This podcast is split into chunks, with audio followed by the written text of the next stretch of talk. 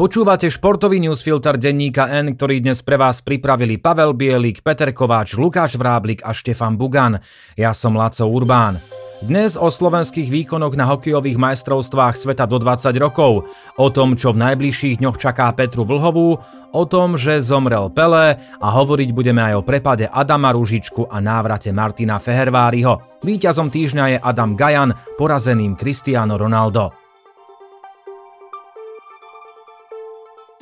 Slovenskí hokejisti prehrali v záverečnom zápase skupiny B so Švajčiarmi 3-4 po samostatných nájazdoch a vo štvrtfinále ich čaká Kanada. Nie len, že sme si duel zbabrali sami, do tretej tretiny sme vstúpili s dvojgolovým náskokom, ale po zápase na seba ešte upozornil aj tréner Ivan Feneš a urobil to vo chvíli, keď naozaj nemusel. Ide o výrok, ktorý môže zdvihnúť morálku týmu, no ak sa komunikuje verejne, zbytočne vo fanúšikoch navodzuje pocit krivdy. Môžeme tušiť, kto si nás asi vyberie, ale budeme to riešiť, až keď to bude isté, povedal. Kanada potom porazila Švédsko 5-1. Feneš neskôr pre zväzový web férovo dodal Kanada je najsilnejší možný protivník, ktorého sme mohli dostať. Za tretiu tretinu so Švajčiarmi sme si to však asi zaslúžili.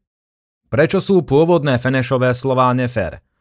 Keby si naozaj niektorý z tímov skupiny A vyberal tým, že úmyselne prehrá svoj zápas, mohli by sme cítiť istú krivdu.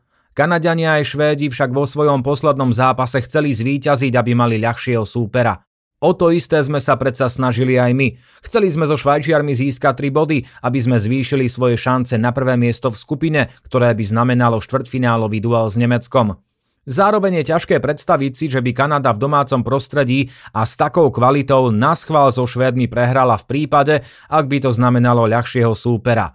Znamená to dve veci. Kanada sa nikomu vyhýbať nemusí, hrá v domácom prostredí a má jednoznačne najvyššiu kvalitu zo všetkých tímov. V jej výbere sa nachádza generačný talent Conor Bedard, ktorý už nazbieral 18 bodov, ale aj Shane Wright, s ktorým Juraj Slavkovský súperil o pozíciu draftovej jednotky. Nás si nikto nevyberal, to my sme si s babraným zápasom vybrali Kanadu. A hoci sme pred zápasom s majstrami sveta jasným outsiderom, netreba zabúdať na nezanedbateľné pozitíva juniorského šampionátu. V každom zápase sú nedraftovaní hráči pozorne sledovaní scoutmi a draftovaní svojimi klubmi. Dobrým príkladom je výborne chytajúci Adam Gajan, ktorý sa stal nečakanou oporou reprezentácie a podľa zahraničných médií si zvyšuje šance na nasledujúcom drafte. V slovenskej bránke mu pritom pôvodne patrilo až číslo 3. A teraz rýchle zhrnutie slovenského vystúpenia na šampionáte. Najprv prehra 2-5 s Fínskom, pri ktorej Slováci hrali vyslovene zle, bez systému.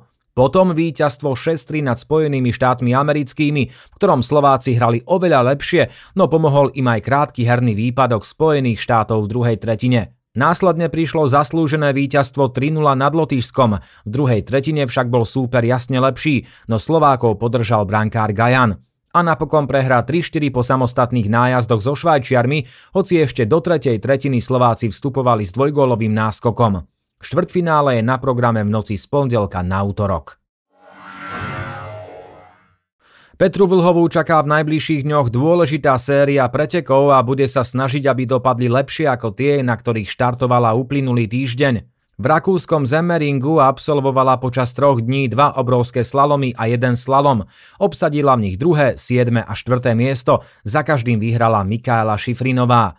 Slovenská lyžiarka po poslednom štarte priznala, že od seba očakáva viac a ešte priamočiarejší bol jej tréner Mauro Pini. Ten v rozhovore pre Sportdeska povedal, že jeho zverenkyňa nie je v top forme ako bola minulý rok, ale spoločne pracujú na tom, aby sa to zmenilo.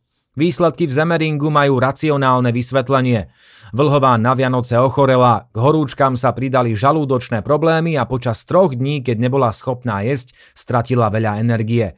S druhým miestom pri úvodnom štarte v týme nepočítali.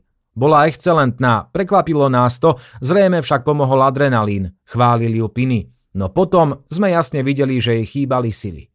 Prelom rokov využila Vlhová na doplnenie energie, čo môže byť kľúčové, keďže lyžiarky čaká hektický týždeň.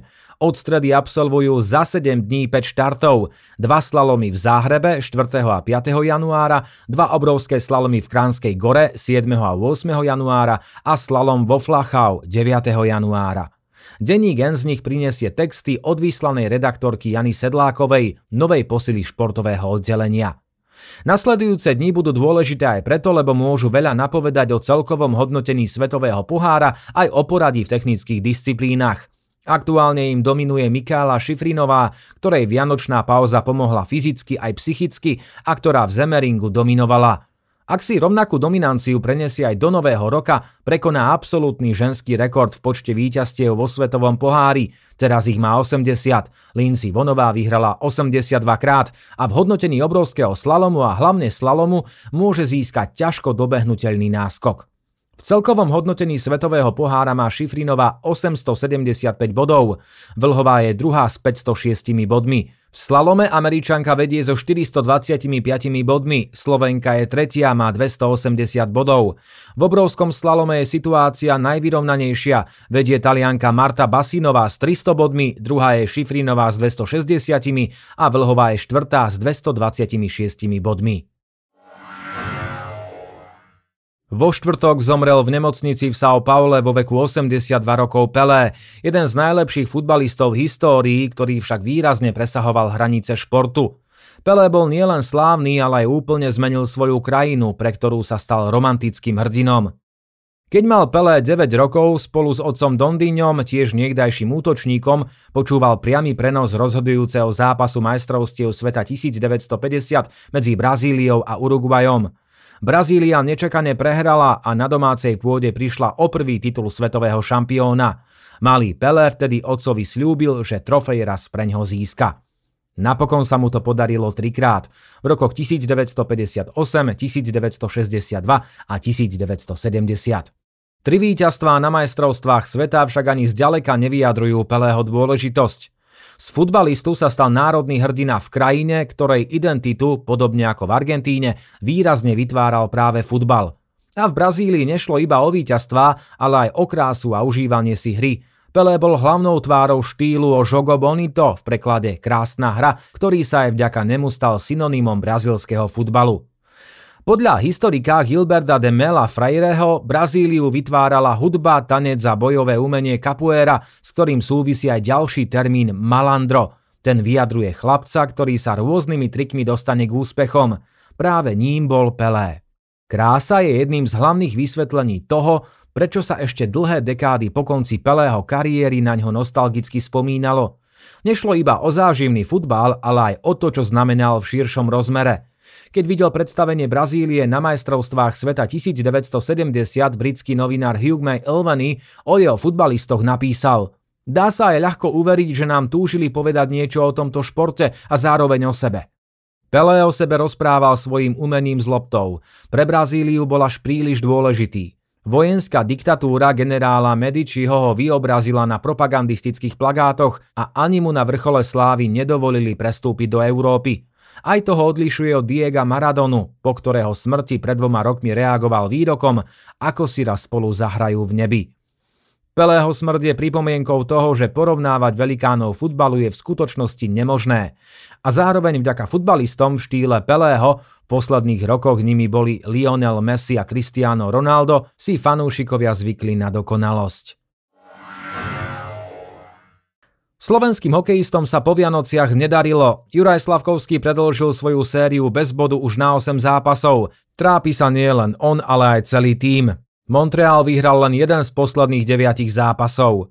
Minulý týždeň nebodoval ani Adam Ružička z Calgary. Tréner Daryl Sutter mu postupne znižuje priestor na ľade, no kým Ružička pred Vianocami napriek tomu dokázal bodovať, v posledných troch zápasoch už skončil bez bodu.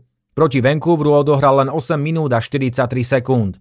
V posledných 8 zápasoch hral v polovici prípadov menej ako 10 minút, pritom ešte na začiatku decembra podával výborné výkony v prvom útoku. Zo slovenských útočníkov bodoval minulom týždni len Tomáš Tatar, ktorého New Jersey odohralo 3 zápasy. Tatar v nich mal 3 asistencie. Tréner New York Rangers Gerard Gallant nedôveruje Jaroslavovi Halákovi. V NHL je nevyhnutné mať kvalitnú brankárskú dvojicu, medzi ktorú sa rozloží záťaž počas sezóny. Galant postavil v decembri až 11 krát jednotku Igora Šestorkina a Halák chytal len dvakrát. Obranca Erik Černák je dôležitou súčasťou Tampa Bay, ktorá sa po slabšom úvode sezóny dostala do formy. Aj Černák zažil minulý týždeň nepríjemný moment. Po hite od Samuela Blazea nedohral zápas proti New York Rangers. Nakoniec je však v poriadku, nasledujúci duel proti Arizone už odohral celý.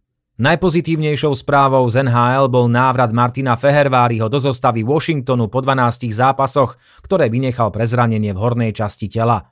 Proti Montrealu hral dobre v defenzíve, pripísal si aj asistenciu a vytvoril aj jednu veľkú šancu, ktorú však jeho spoluhráč John Snively nepremenil.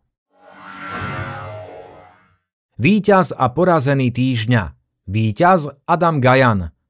18-ročný brankár prišiel na majstrovstvá sveta do 20 rokov v pozícii slovenskej trojky, napokon sa stal jednotkou. Porazený Cristiano Ronaldo.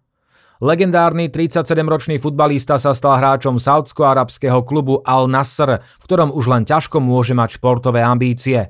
Predchádzali tomu mesiace, počas ktorých si vytrucoval ukončenie zmluvy v Manchester United a počas ktorých bolo zjavné, že jeho ego nezvláda fakt, že už nie je jedným z najlepších futbalistov sveta, aj keď vo svojom veku ním objektívne ťažko mohol byť. Prvý tohtoročný športový newsfilter pre vás pripravili Pavel Bielik, Peter Kováč, Lukáš Vráblik a Štefan Bugan. Do počutia.